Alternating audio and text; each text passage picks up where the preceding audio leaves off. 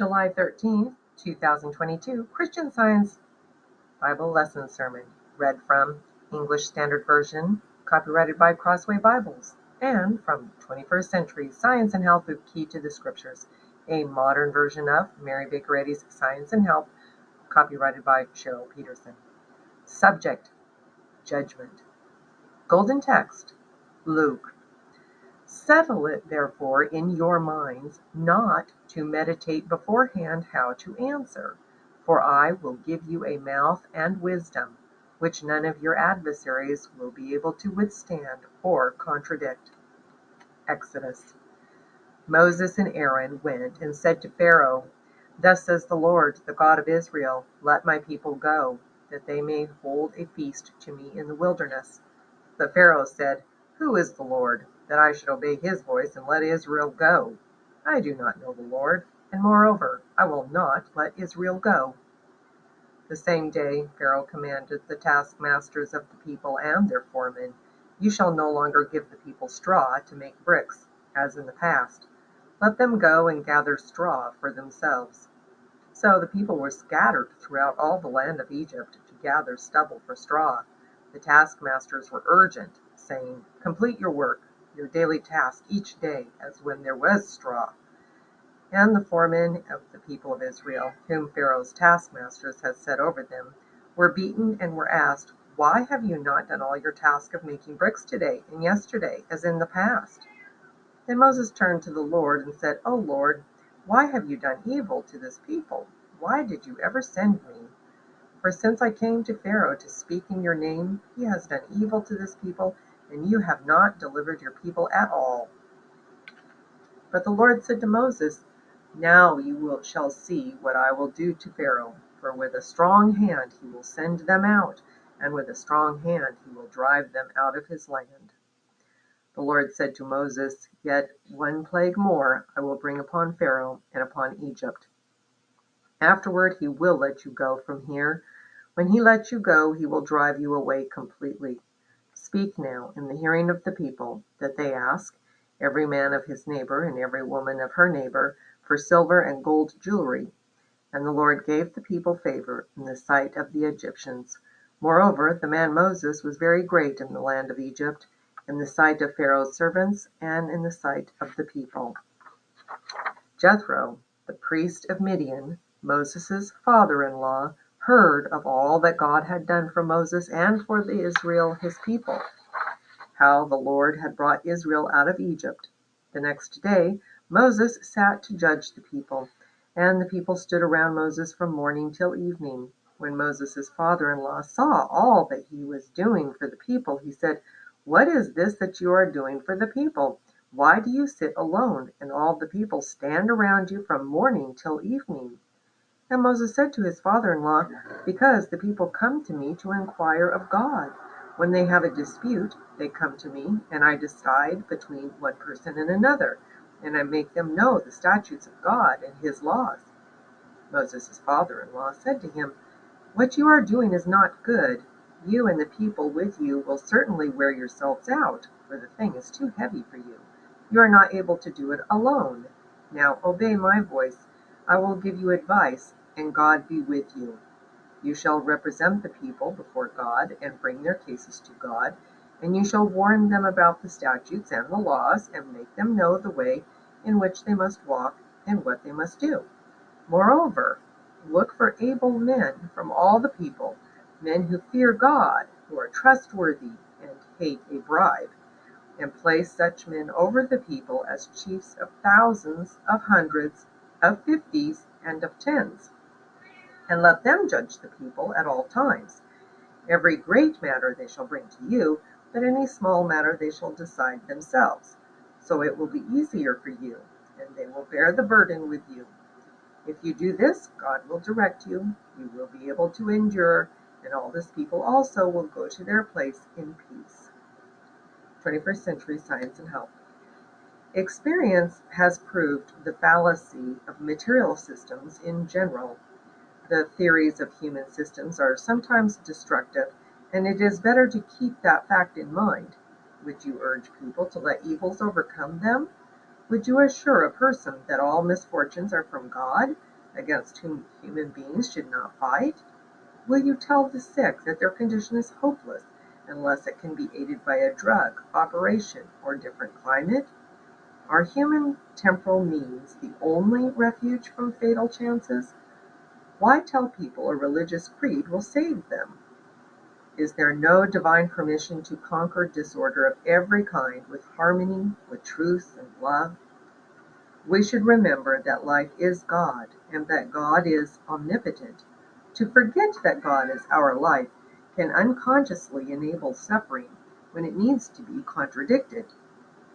Not understanding divine science, the sick usually have little faith in it until they feel its altruistic influence. This shows that faith is not the healer in such cases. Instead of admitting the reality of afflictions, deny them any reality. We should stand up against the testimony of the deceitful senses while maintaining our spirituality and ongoing likeness to God. Uncover error, and it turns the lie on you.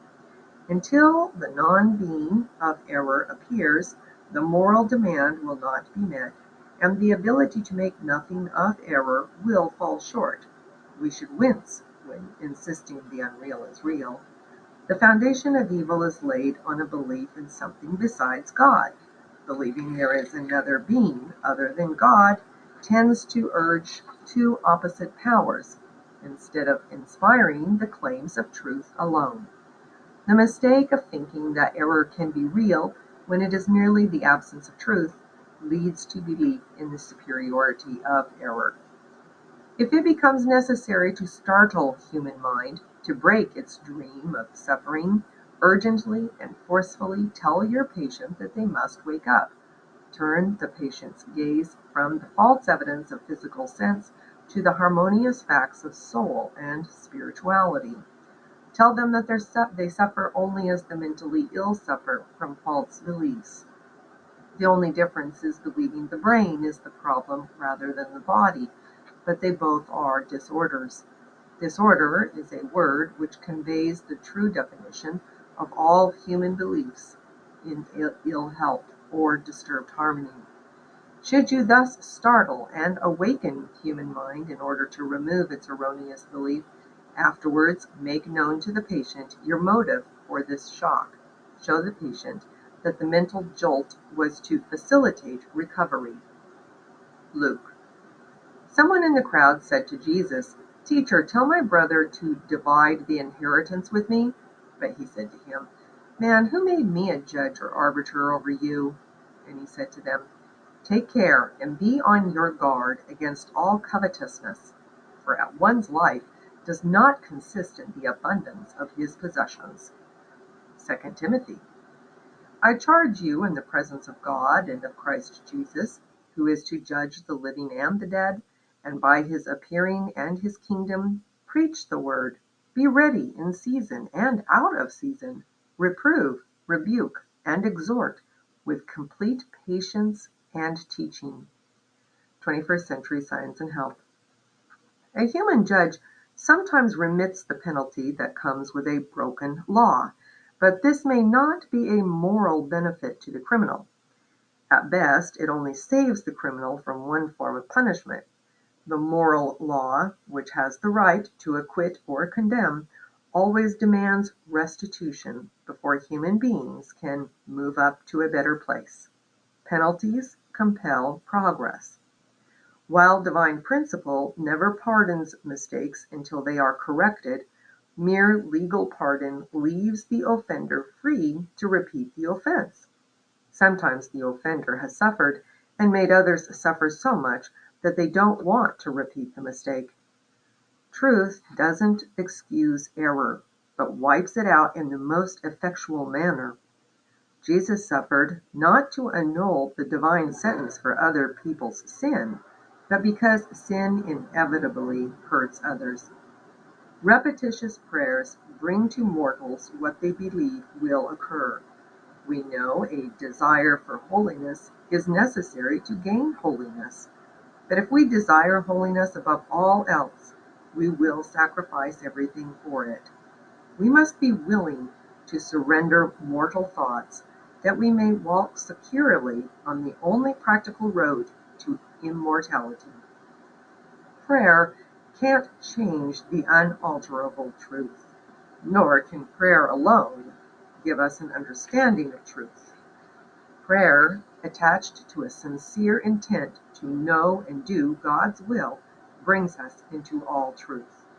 Prayer is best expressed in thought and in life. The effect of prayer is a fervent desire for growth in grace, expressed in patience, humility, love, and good deeds. The poor suffering heart needs its spiritual nutriment, such as peace, patience in distress, and a priceless sense of the dear Father Mother's loving kindness. Patience is symbolized by the tireless worm creeping over lofty summits and persevering in its intent. In healing the sick and sinning, Jesus actively brought attention to the fact that the healing effect followed the understanding of the divine principle and of the Christ Spirit which controlled his physical self. As divine principle is scientifically understood, you can comprehend and experience for yourself the works of Christ, truth. The Bible declares that all believers will be called priests of the Lord. Spiritual leaders should pursue the dignity of God's laws rather than pursue a position of church power. Inferior motives induce attacks on individuals who only repeat Christ's teachings but don't live them. Promiscuousness and self centeredness are educated in mortal mind when human beings repeat the same thoughts over and over this education is at the expense of spiritual growth. Expect to heal simply by repeating my words, by right talking and wrong acting, and you will be disappointed. The divine science taught in the original language of the Bible came through inspiration and needs inspiration to be understood. Without inspiration, the spiritual meaning of the Bible is misinterpreted and people only repeat what an inspired teacher had said. An uninspired expression changes the intent and misstates the science of the scriptures. Anatomy, when conceived of spiritually, is mental self knowledge. Anatomy consists of dissecting thoughts in order to discover their quality, quantity, and origin. Are thoughts divine or human? That is the important question.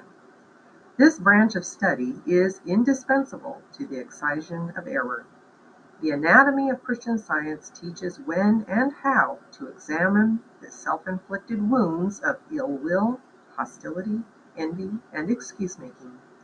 It teaches the control of foolish ambition. It unfolds the sacred influences of honesty, philanthropy, spiritual love. It urges the government of the body, both in health and in sickness. Through an understanding of mental anatomy, we can discern and deal with the real cause of disease instead of analyzing only symptoms or effects that constantly fluctuate under influences not embraced in the diagnosis and oftentimes cause a stumble or fall in darkness. God is mind, and God is infinite and so all is mind.